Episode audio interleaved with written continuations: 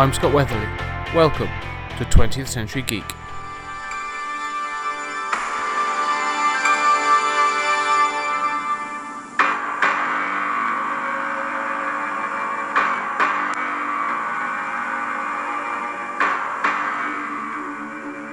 Three million years from Earth, the mining ship Red Dwarf. Its crew, Dave Lister, the last human being alive. Arnold Rimmer, a hologram of his dead bunkmate. And a creature who evolved from the ship's cat. Message out. Additional. As the days go by, we face the increasing inevitability that we are alone in a godless, uninhabited, hostile, and meaningless universe. Still, you've got to laugh, haven't you? In 1991, I was nine. And being nine, I was usually in bed pretty early. The only exception was a Friday evening, and I was given allowance to watch something post Watershed. It was on these Friday nights on BBC Two that I was introduced to the crew of the mining ship Red Dwarf. At around the same time, I had been introduced to comics, and was becoming more and more aware of films and books in sci fi and horror. I thought these would be taken serious and be action packed, so, watching a TV sitcom that was based on the premise of making fun of all these tropes, I was blown away. I first came across Red Dwarf at Series 4, but managed to work backwards with reruns and videos. I would watch it over and over until I could quote each episode. As I mentioned in the last show, I was raised on a number of great sitcoms of the 70s and 80s. I got to know all the characters and enjoyed them a great deal, but I was introduced to these by my parents. They were great, but they weren't mine. Red Dwarf was mine. It was the first show that I watched that felt more grown up and my parents weren't interested in. So let's start the journey, travelling three million years into deep space and find out why a show about the last human, a power hungry hologram, a narcissistic cat, and a neurotic android came about. Actually, I suppose a good place to start is a summary of what the show is actually about.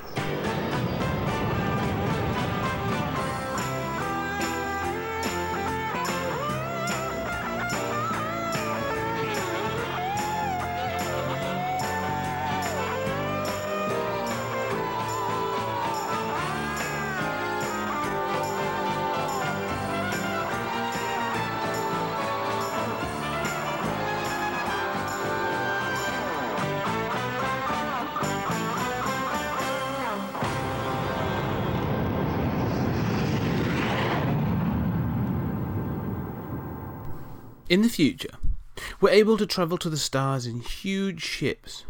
And what do we do when we get into space? We find things to mine and harvest. One such ship involved in this is the mining ship Red Dwarf.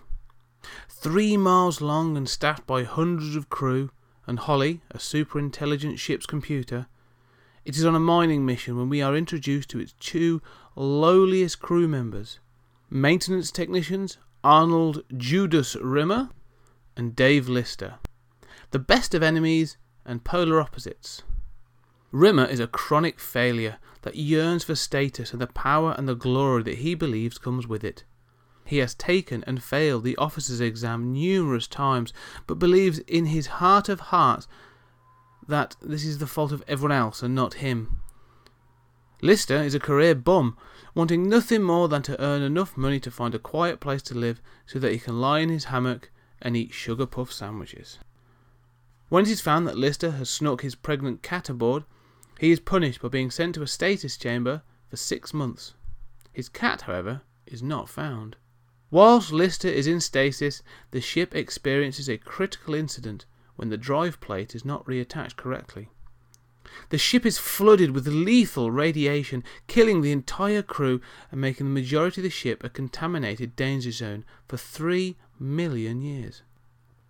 Having been alone for three million years, Holly's gone a little off balance. However, knowing that the ship is now safe, he brings Lister out of stasis. Lister is a lone man on a three mile long ship in deep, deep space with the senile computer for company. Actually, he isn't alone. To keep him company, Holly brings back Arnold Rimmer as a hologram, a complete computer generated being that is, for all intents and purposes, his old frenemy. They are soon accompanied by the sole descendant of Lister's cat. His cat had made its way to the ship's hold, and after three million years of inbreeding and evolution, we are introduced to the cat. A preening, narcissistic creature, these are the crew of the Red Dwarf. After two series of misadventures, they are joined by Kryten, a neurotic service android and the sole survivor of the crashed Nova 5. These four misfits travel through space, scavenging to survive and getting into trouble along the way. Now, knowing the premise of the show, let's jump back to the early 1980s and find out how the mission started. Rob Grant and Doug Naylor were two university dropouts, found themselves working as writers on Son of Cliche, a sketch show for BBC Radio. While working on this, they created a number of characters, but one started to become a favourite for them Dave Hollins, Space Cadet. He was a loser trapped in deep space with the ship's computer his only companion. The voice of the computer was played by Chris Barrie.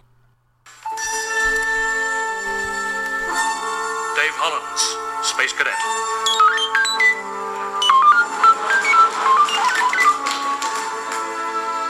This is Dave Hollins, Stellar Trader Class D calling Earthcom 7 Beta 7. I'm still alone on the Melissa 5.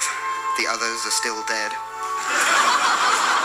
I'm still 7 trillion light years away from Earth. Yesterday, we hit a space storm. Acid rain, fireballs, meteors, radiation. Brightened up in the afternoon, though. Hab, the ship's computer, tells me I've gone space crazy through loneliness.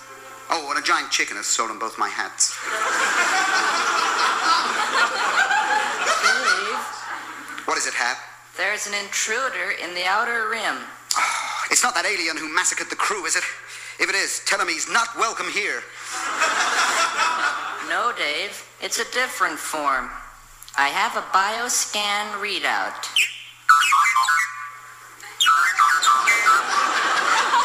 Skin, hard, impervious exterior.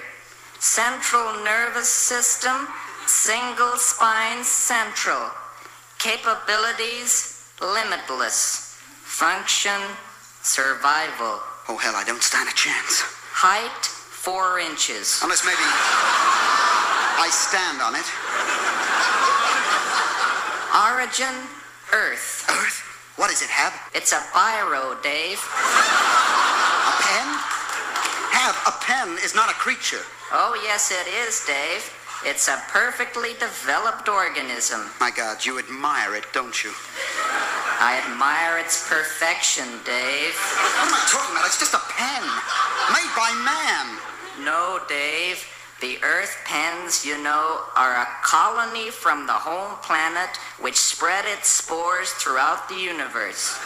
They reproduce by cloning themselves in dark, dry, secluded places, usually the back of a sofa. The byproduct of the cloning process is very often a fork and a pink comb. Hab, are you telling me pens are more intelligent than man? Certainly. What? Smarter than Einstein, even? Einstein was bright, but it was his pen who was the real genius. Now, wait a minute, wait a minute. Now, hold it. The creature is moving. It's in the hole, Dave. Moving? How? When pens are ready to leave Earth, they excrete their blue spinal fluid into the pocket of their Earth servant. Then, over 48 hours, they produce by symbiosis an atomic rocket fuel and blast off for their mother planet. But what does it want, Hab? What's it doing on the ship? I'll broadcast its emotional scan on your audio spectrum.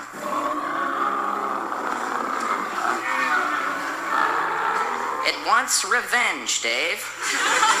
revenge for its clone you chewed to death. Hab? Insane. It's trying to get out of the hole, Dave. Lock the portals. On the uranium cannon. Come on, come on. Okay. Give me visual. Yeah, there he is. Fire, fire, fire! Yeah!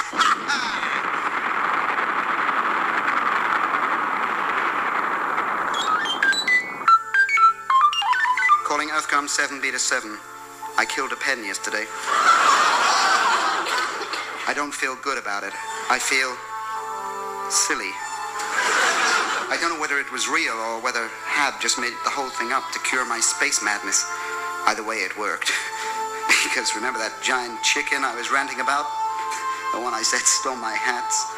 Well, I caught him this morning and made him give them back. this is Stellar Trader Dave Hollins with nothing further to report. As they worked on this show, Rob Grant had aspirations. He wanted to write a sitcom. He just needed to find a subject that he could turn into a full show. While working on Son of Cliche, they met Paul Jackson, who had had a part in creating the BBC sitcom The Young Ones, a successful zany sitcom that was popular in the early 80s. Paul Jackson brought Grant and Naylor on board to work on Three of a Kind, another BBC sketch show. As they worked on the new show, Grant had become more and more certain that he wanted to write a sitcom, and he landed on an idea. He started pushing the idea of Dave Hollins as a sitcom, but Paul Jackson repeatedly advised him to back off the idea, and that TV execs don't like sci fi. The majority don't get it, and usually it comes with a hefty budget requirement. This did not stop them from writing a script and sending it to as many people in the industry as possible. It may have been sent to a large number of people, but no one at the time was interested. This may not have turned into work, but that does not mean that they weren't busy. In the mid 80s, they took over Spitting Image, a satirical puppet show which used caricature puppets to make fun of political and celebrity figures in the news at the time. It was while working on this show that they reunited with Chris Barrie. He was working on the show doing several of the key voices, including Ronald Reagan.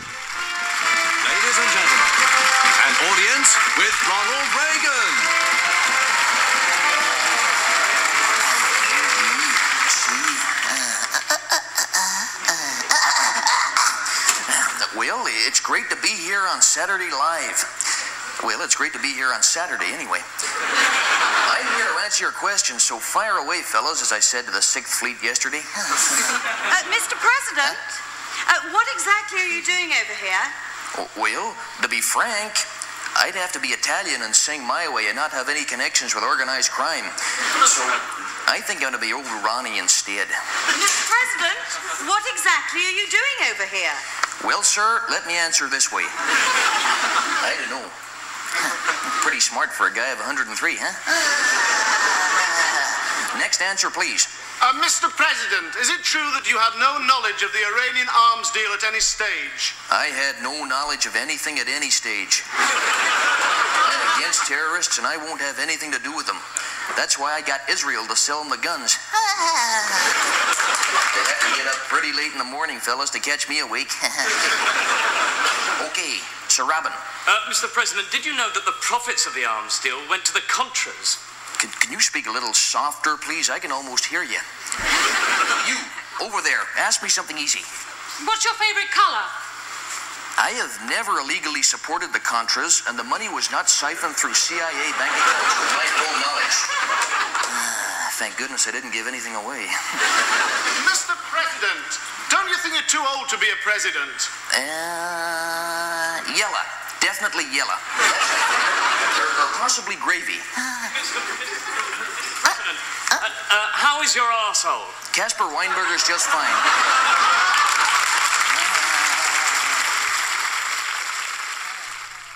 At around the same time, they also came across Craig Charles, was he was working with Jackson. Craig Charles was a poet and an activist at the time. Things were going well for Grant and Naylor. They had constant work, and they were still shipping the sitcom script around the industry. Soon after the boys started on Spitting Image, Paul Jackson was given a job at the BBC Manchester, a satellite office of the BBC's main London hub. It had its own remit to commission and create shows. Jackson's job had some influence over what programming was commissioned. It also happened that there was a portion of budget that had been allocated to an undecided comedy. It has to be acknowledged that there was a level of competition and a small amount of professional hostility between BBC London and BBC Manchester at the time. This drove a desire in Manchester to produce a show that would annoy the main London office, but also have enough success that it could not be cancelled. Jackson contacted Rob Grant and Doug Naylor, asking if the script they had been shipping around for the last several years was still available. Rereading it, he liked it and took it to the other people in charge at BBC Manchester. With a little persuasion, they were sold on the idea, and The Odd Couple in Space was given the go ahead in 1988. Now they needed to find the cast.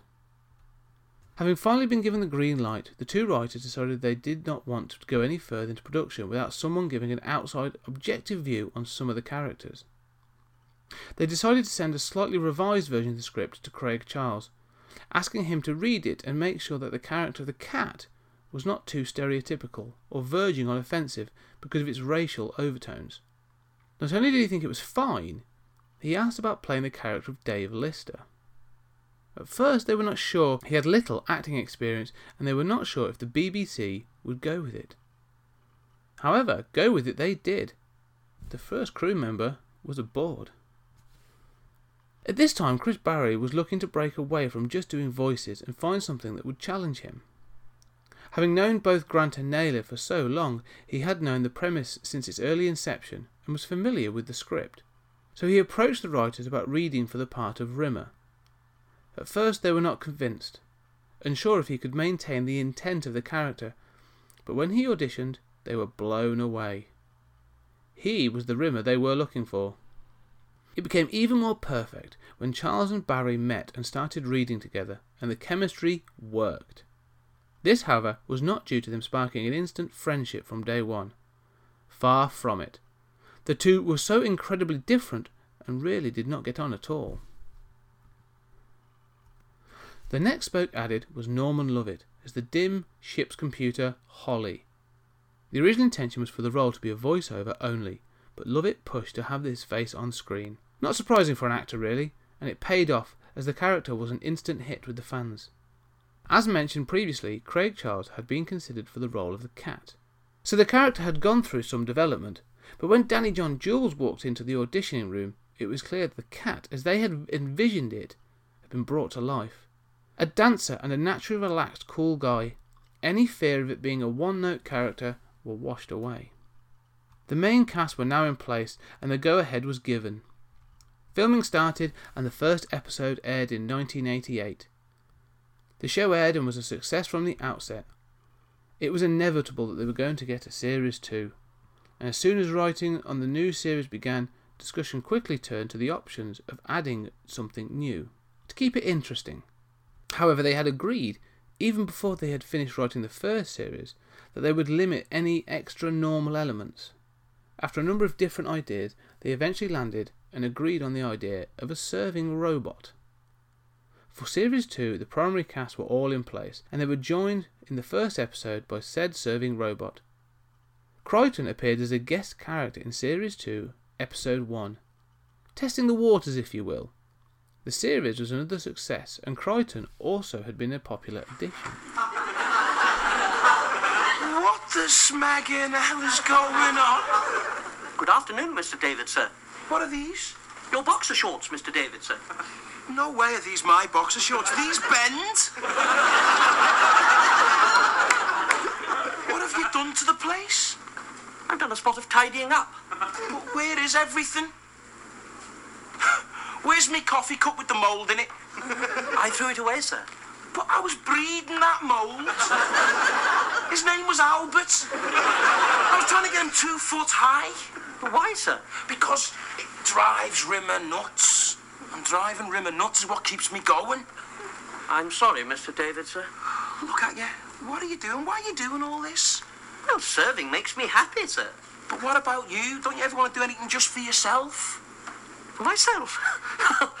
well, that's a bit of a balmy notion, if you don't mind my saying so, sir. Come on, there must be something you look forward to. Androids. Androids. Everybody needs good androids. That stupid soap opera. Why? Well, because for half an hour a week I can forget I'm me. Androids. What else? Oh, being asleep. Androids and being asleep. Sounds like a crazy, fun-packed life you lead there, Kryten, me old son. I have strange thoughts when I'm asleep. Yeah, they're called dreams. My favourite one is that I'm I'm in a garden. I've never even seen a garden except in books. And I've planted everything and made it grow. It's my garden. And there's no one there but me, just me and all the things I made live. Silly. No, it isn't. Find a planet with an atmosphere and do it. I can't. I'm programmed to serve. But there's no one to serve now, Kryten. That's the point. What about Mr. Arnold? I've got to complete Mr. Arnold's tasks. You what? Rimmer gave you all this? Well, Mr. Arnold is my master now. Mr. Arnold isn't his name. His name's Rimmer. Or Smeghead. Dinosaur breath or molecule mind. And on a very rare occasion when you want to be like really mega polite to him, Kryten, we're talking mega polite, in those exceptional circumstances, you can call him arsehole. So it was no surprise that the character was elevated to a series regular for Series 3. The problem was that the original actor, David Ross, was no longer available. So they were forced to recast. They considered many actors and comedians that they knew. Eventually, they all agree that alternative comedian and actor Robert Llewellyn was a perfect fit. Okay, let's try again. What is it? It's a banana. No, it isn't. Try again. What is it? It's a banana. No, it isn't. What is it? It's an. Uh, it's an. Uh. It's an orange. Go on, say it. It's an orange. This is an orange. It's an. It's an. It's a banana. It's no good, sir. I just can't do it. You can do it. I'm going to teach you how. Okay, what's this? It's an apple. No, um, no, no. What is it? Oh, it's no good, sir. I just can't lie. I'm programmed always to tell the truth. Kryten, it's easy. Look, an orange, a melon, a female aardvark. That is just so superb, sir. How do you do that? Especially calling a banana an aardvark. An aardvark isn't even a fruit. it's total genius. Let's start again. Oh, sir, my head is spinning. We've been doing this all morning. Kryten, I'm going to teach you how to lie and cheat if it's the last thing I do. I'm going to teach you to be unpleasant, cruel, and sarcastic. It's the only way to break your programming, man. Make you independent. And I'm truly grateful, sir. Don't you think I'd love to be deceitful, unpleasant, and offensive? Those are the human qualities I admire the most. But I just can't do it. You can. I can't. Look, what's this? No.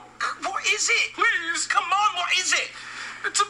It's a. It's a small off-duty Czechoslovakian traffic warden. Yes, you did it, you did it. What's this? It's a red and blue striped golfing umbrella. Yes. What's this?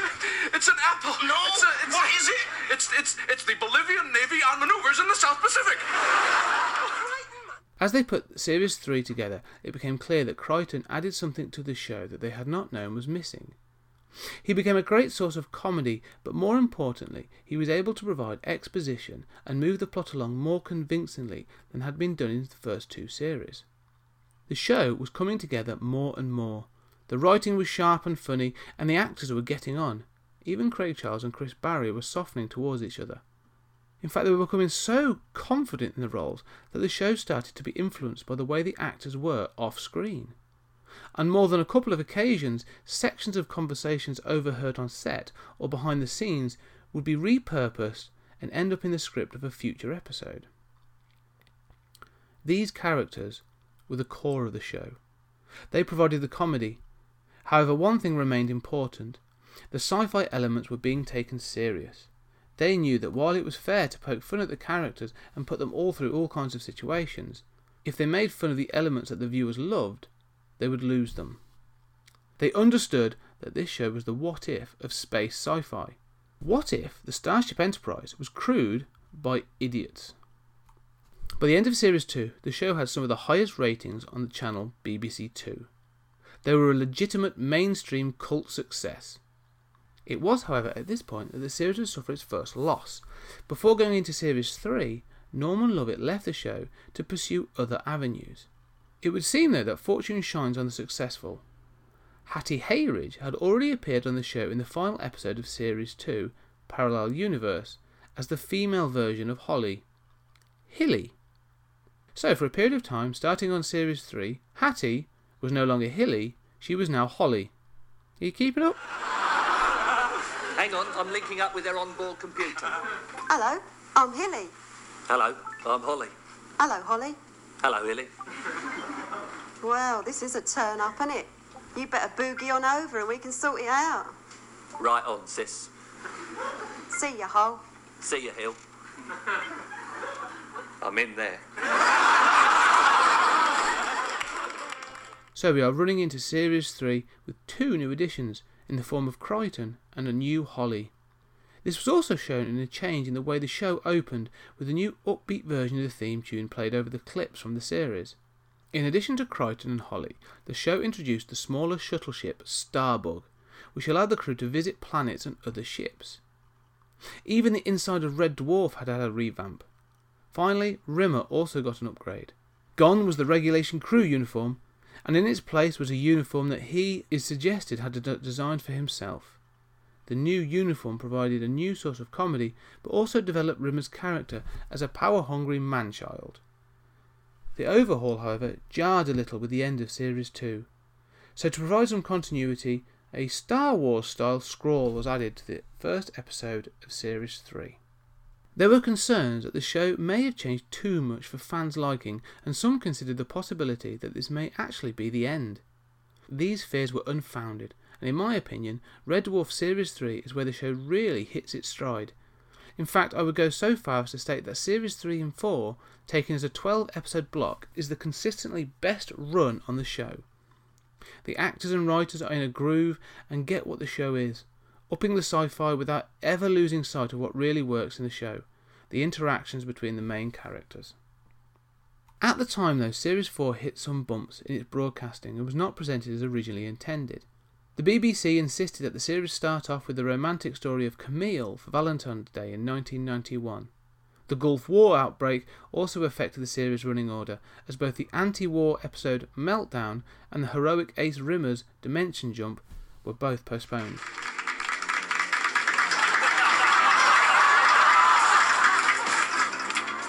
Whoa! Welcome home, Ace. Bless you, Spanner's old friend. It's good to be home. Well, how'd she behave? The lightship? Like a frolicking filly in a harvest time pasture. How you and your boys down on engineering got that crate to break the light barrier, I'll never know. Well, some people might say it's the devilishly brave and handsome guy in the cockpit that did it. Dish pshaw nonsense. Any old twit can hug the event horizon of a black hole, then loop de loop round a spinning singularity at twice the speed of light, then slam the engines into reverse and blast out of an imploding nebula? It's you and your guys with the magic wrenches down on engineering spanners. You're the ones who break the records. You'll be going to this party thing they're throwing for you tonight, I suppose? Good God, no. Heroes welcomes with 21 gun salutes in front of the entire Admiralty. Send me to the land of Nod Spanners. I'll be down in the mess with the salt of the earth engineering boys as per usual. See you there at 1900.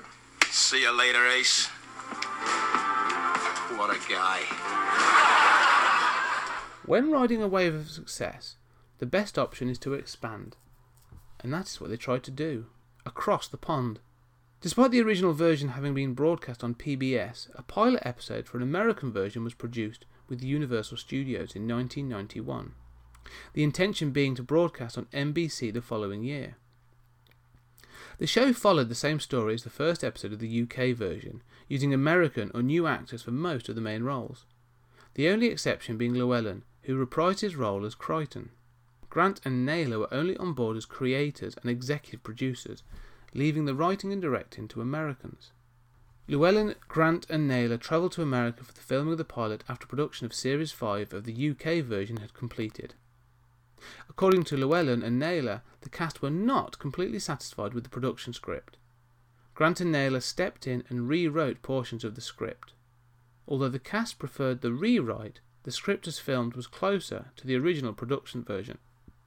The pilot episode was completed using the footage from the UK series in the title sequence, although it did not retain the logo or the theme music. During filming, the audience reaction was good and it was believed that the story had been well received. Unfortunately, the studio executives were not happy with the pilot, especially the casting. It was agreed that the project should get another chance with Grant and Naylor in charge. The intention was to shoot a promo video for the show in a small studio described by the writers as a garage. New cast members were hired for the roles of both Cat and Rimmer. This meant that, unlike the original British series, the cast were now all white. Chris Barrie was also approached to play Rimmer in the second pilot, but politely declined. With a much smaller budget and deadline restraints, new scenes were quickly shot and mixed in with existing footage for the first pilot and UK Series 5 episodes. The idea was to give an idea of the basic plot and character dynamics. The pitch was to use this footage to propose future episodes and remakes of episodes from the original show. Despite the reshoot and recasting, the option on the pilot was not picked up. The cast of both the British and American versions criticised the casting of Red Dwarf USA, particularly the part of Lister, who is portrayed in the British version as a likeable slob, but in the American version was somewhat clean cut. In the 2004 documentary Dwarfing USA, Danny John Jules said the only actor who could have successfully portrayed an American Lister was John Belushi. The American pilot has been bootlegged and passed around convention circuits for years, but it has never been broadcast on TV in any country. It can now be found on YouTube with a little digging, and for any interested fan, it's actually worth a watch.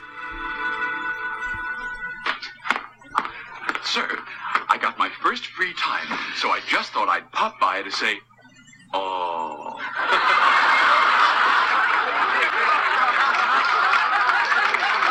It's all right. I'm gonna get her back. It's all part of the plan. Oh, what plan? My plan. Me and Christine living on this farm with two pigs, a sheep, and a cow. God, I love this picture. It's like everything that's good and pure is in this photograph. Where did you get it? I swiped it. Message from the captain. Holly tells me she's detected an unregistered animal somewhere on the ship.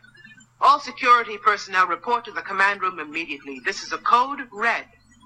What kind of cheese-brained imbecile would violate the quarantine procedures? Come here a minute. Watch this. Shelled out two months' pay for this baby. Just to avoid making your bed. Quite a testament to your business acumen, sir. Come here, Frankie. Come on, Frankenstein. Goodness. That's a cat. Listen, I need to ask you a favor. You gotta hide him somewhere where Holly can't find him. Oh, where did you get it? I got him on shore leave on Titan. Oh, hey, I had to do it. They eat cats on Titan. Saw him through a restaurant window. He was sitting on a bed of lettuce under a heat lamp. I applaud your sensitivity, sir, but I, I really don't think you're being realistic. What do you mean? Look, this cat is quite clearly pregnant. He is? I thought it was all the beer I'd been giving her. Back in the UK, the show was still going strong with Series 5 airing in 1992, although the production team was no longer at full strength. Series regular Ed Bye had agreed to direct another television show, The Full Wax, and so could not return to Series 5.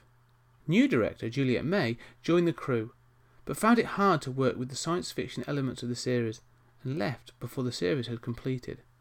The remaining episodes were directed by Grant and Naylor, which it has been suggested brings the series to its purest form. After the failure to expand abroad, the BBC wanted to capitalise on the show's popularity at home by getting the next series ready to go as soon as possible. This meant that the writing for Series 6 was rushed. Grant and Naylor had hoped to both write and direct Series 6, but the demands of the production schedule meant that this was unfeasible, and Andy Emeny was brought in to direct the series. This did not prevent the two writers from adding new elements and trying new things with the show, though. It was decided to remove Red Dwarf, the ship, from the show. In turn, removing Hattie Hayridge's Holly and setting the series entirely on Starbug. In addition to this, during the series, Rimmer also obtained a hard light drive, which effectively gave him a physical presence. The final change was more thematic. For the first time in the series' history, a story arc of sorts was introduced and followed throughout the episodes, leading up to the series' cliffhanger. It aired in early 1993 and was another ratings hit. However, viewers had to wait four years to get a resolution to the cliffhanger. The reason the show took a hiatus was mainly because of the show's third and hardest hitting loss. After Series 6, co creator and writer Rob Grant decided to leave the show to pursue other projects. Doug Naylor decided to continue with the series on his own and build towards the often discussed movie. The situation was exacerbated by the main cast taking work in other shows while the issues between the writers was being sorted. It was not until 1996 that everything was able to come together again, but more changes were afoot. The BBC had requested an increased episode run, and experience on the Rush Series 6 had soured some of the cast on the production process. To help with the expanding episode number, Naylor brought in the help from other writers. Chris Barrie, disappointed with the hectic workload of Series 6, only came back for four of the episodes. In order to keep the crew at full strength, it was decided to bring back a character and create a new dynamic to the show. Christine Kochanski was Lister's lost love, the one that had gotten away. With Series 7, he would be given another chance.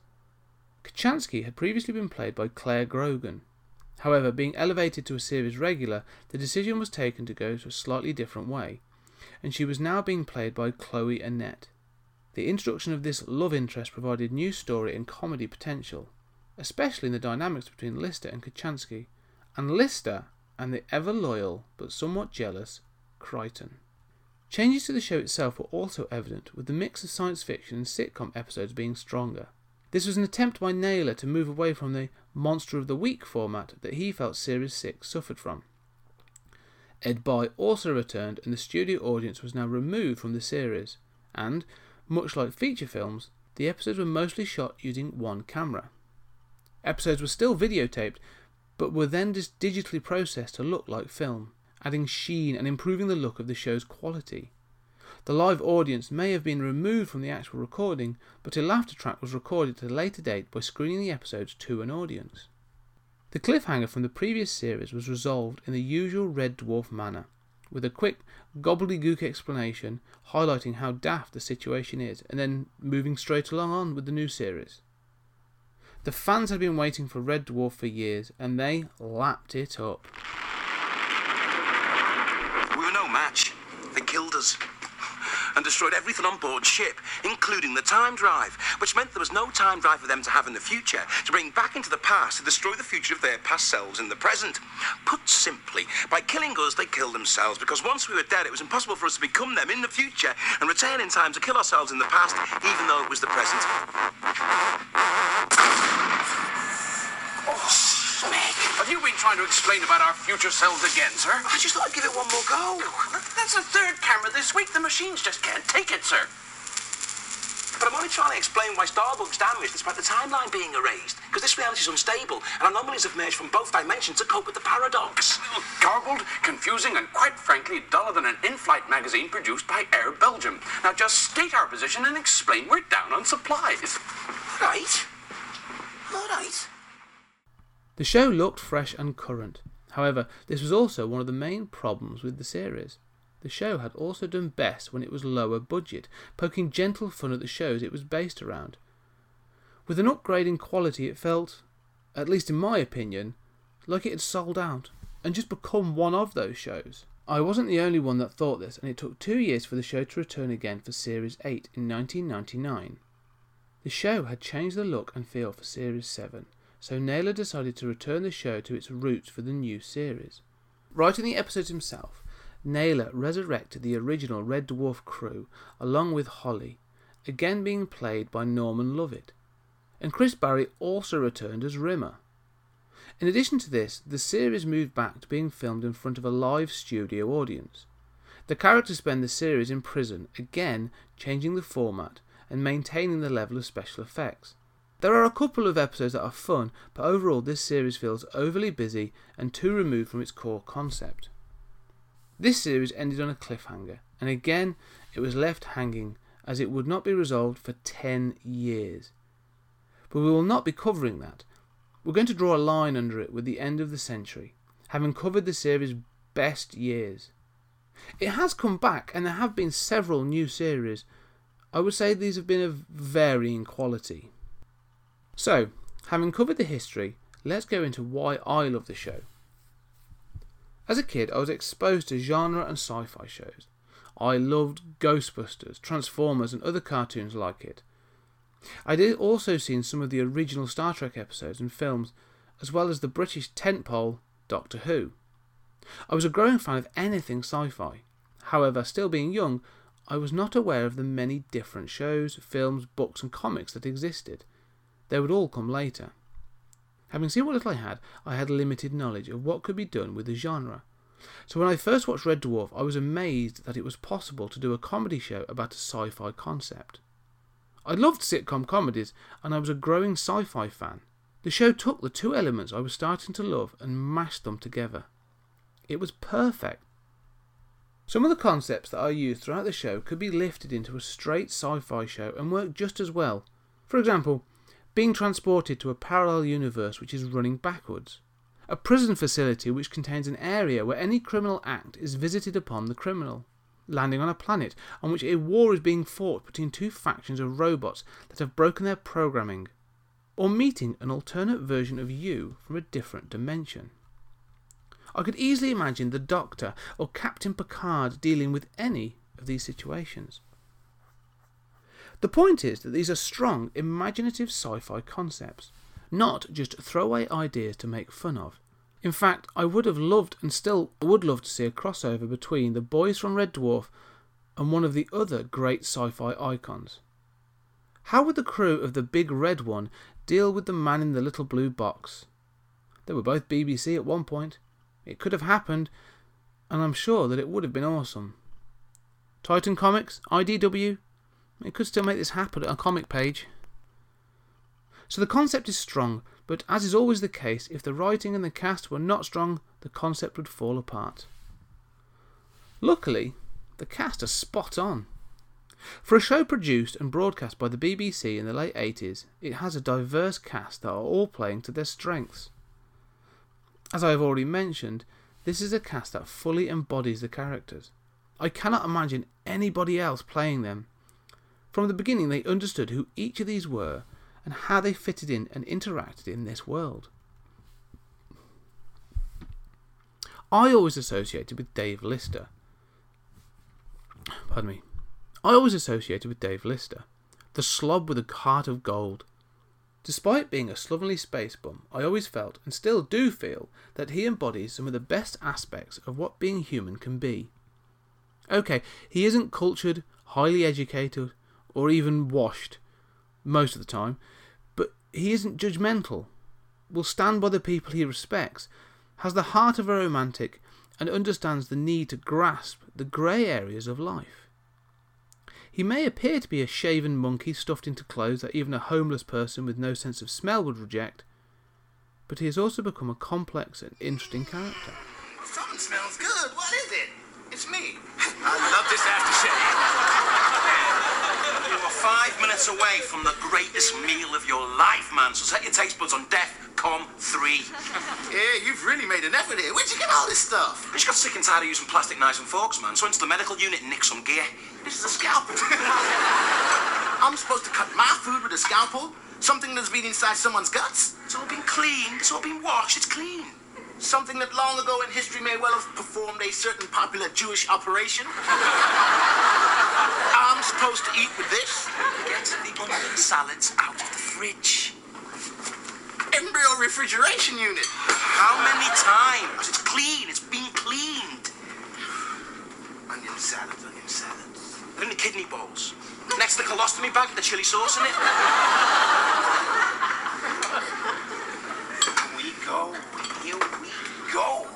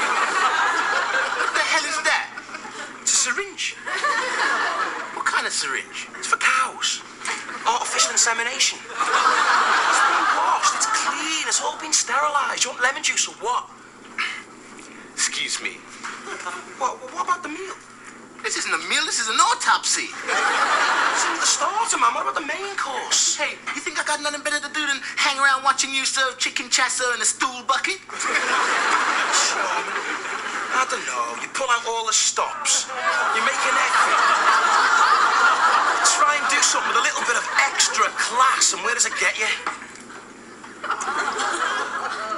Mm, very cheeky. The same level of complexity can also be identified with Arnold Judas Rimmer. Up front, he is an arrogant, power hungry coward with an inferiority complex. However, in the hands of Chris Barrie, we get to know and appreciate, if not completely like, a man that has always been at the back of the queue, the runt of five brothers with parents that forgot he existed most of the time, struggling to find the path that will make him stand out and be respected, resenting the world around him for not appreciating the talents he believes he has. While Lister isn't looking for approval and finds enjoyment in the little things, he manages to grow in areas that are not mainstream. Rimmer, on the other hand, only ever wants success and glory from a mainstream career. Gentlemen! The fascists have fallen. May I untie them now, sir? Rejoice, we conquer! Victory on Waxworld. It's VW Day. so they took the HQ, wiped them all out. To a droid. It's true, all melted. And what about Arnie's army? Yeah, how many of them made it back? There are always casualties in war, gentlemen. Otherwise, it wouldn't be war. It'd just be a rather nasty argument with lots of pushing and shoving. How many survived? Well, we haven't had time to make a full official estimate. But at a rough guess, and obviously this is subject to alteration pending information updates, roundabout none of them. So they wiped out the entire population of this planet. You make it sound so negative, Lister. Don't you see? The deranged menace that once threatened this world is vanquished. No, it isn't, pal. You're still here. I brought about peace. Peace, freedom, and democracy. Yeah, Rimmer, right, absolutely. Now all the corpses that litter that battlefield can just lie there, safe in the knowledge that they snuffed it under a flag of peace and can now happily decompose in a land of freedom. You smeghead. There really is no pleasing some people, isn't it? Well, at least we got the matter paddle back. Well, there's nothing to stay here for. Let's get back. Well, shouldn't we go out onto the battlefield and bask in the glow of victory? Holly, give me his light, bee. See you, Rimmer. Sir, what are you thinking of? It's okay. He'll come out in a couple of days. We've been through what he's put us through. Does, does anyone fancy a Vindaloo? At first glance, these are just the odd couple one clean, the other dirty, one relaxed, the other uptight. One likes Vindaloo covered frosties, the other starched shirts and well ironed trousers. It could have ended there, and the jokes would have run thin very quickly. However, with the writing from Rob Grant and Doug Naylor, over the series we get two complex individuals that are forced to cope with some of the most dire and bizarre circumstances, clinging to anything just to stay sane. In many cases, that could have been enough, but they are supported by the beyond excellent Danny John Jules as the ever cool Cat. While adding depth to Lister and Rimmer added more to the show and the characters, keeping the cat exactly what he was could not have been done better or more stylishly than by Danny John Jules. He is a little one note, but that is why the character in this situation works. His naivete and dimness act as a sunnier side to the potential depression that Lister and Rimmer could slide into. Finally, the boys are joined by the service droid Kryten, another character that could have been one note and perfunctory. In the hands of Grant Naylor and Robert Llewellyn, he becomes so much more. The Mr. Spock of the ship.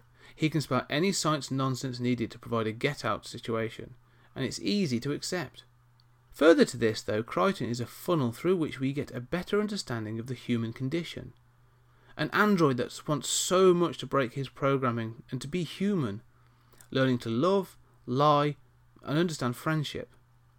The show was fun before Kryten joined the crew, but it becomes deeper, funnier, and stronger when he is on board. Is it just me, or is that cockroach shuffling too loudly? Kryten, it's called a hangover. Don't panic. We're on a mining ship. Three million years into deep space. Can someone explain to me where the smegger got this traffic cone? It's not a good night unless you get a traffic cone. It's the policewoman's helmet and the suspenders I don't understand. In a way, I feel somewhat disturbed by this turn of events. It is written in the electronic Bible that it is not possible for an android to enjoy itself. Not until the afterlife. And yet, last night, I quite clearly approached a state that could be approximated to enjoyment. Last night, For the first time in my life, I lived. Kryten is 10 to 7. One night. It's not enough. I want more. Can't we override your auto-destruct system? That's not the problem. What is the problem? I thought you understood. It's a service contract. Uh, my termination was triggered by the impending arrival of my replacement. What replacement?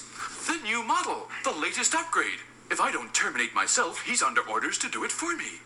Well, no prop, Bob. We'll just tell him he's got the wrong address. No, no, you don't understand. He won't take no for an answer. It's the only circumstance under which an android is. There we have it. This is a well written sci fi show with a great cast. I go back to this show over and over again and I constantly enjoy it and find it funny. Part of that may be an element of nostalgia. I came across it at a time when it fit perfectly into what my young brain was looking for. Aside from that, this show still stands up as a great sitcom. As far as I am concerned, it can be listed against any of the sitcoms that so many people talk about as greats Blackadder, Fawlty Towers, or Only Fools and Horses. In this podcast so far, I have covered horror films, professional wrestling, and comics, but this is the first time that I have touched on sci fi. I will be coming back to the subject in the future, but I am glad that this has been the show that I have started with. It means a lot to me, and I am hoping that if you have watched this show, this episode will make you go back and revisit it.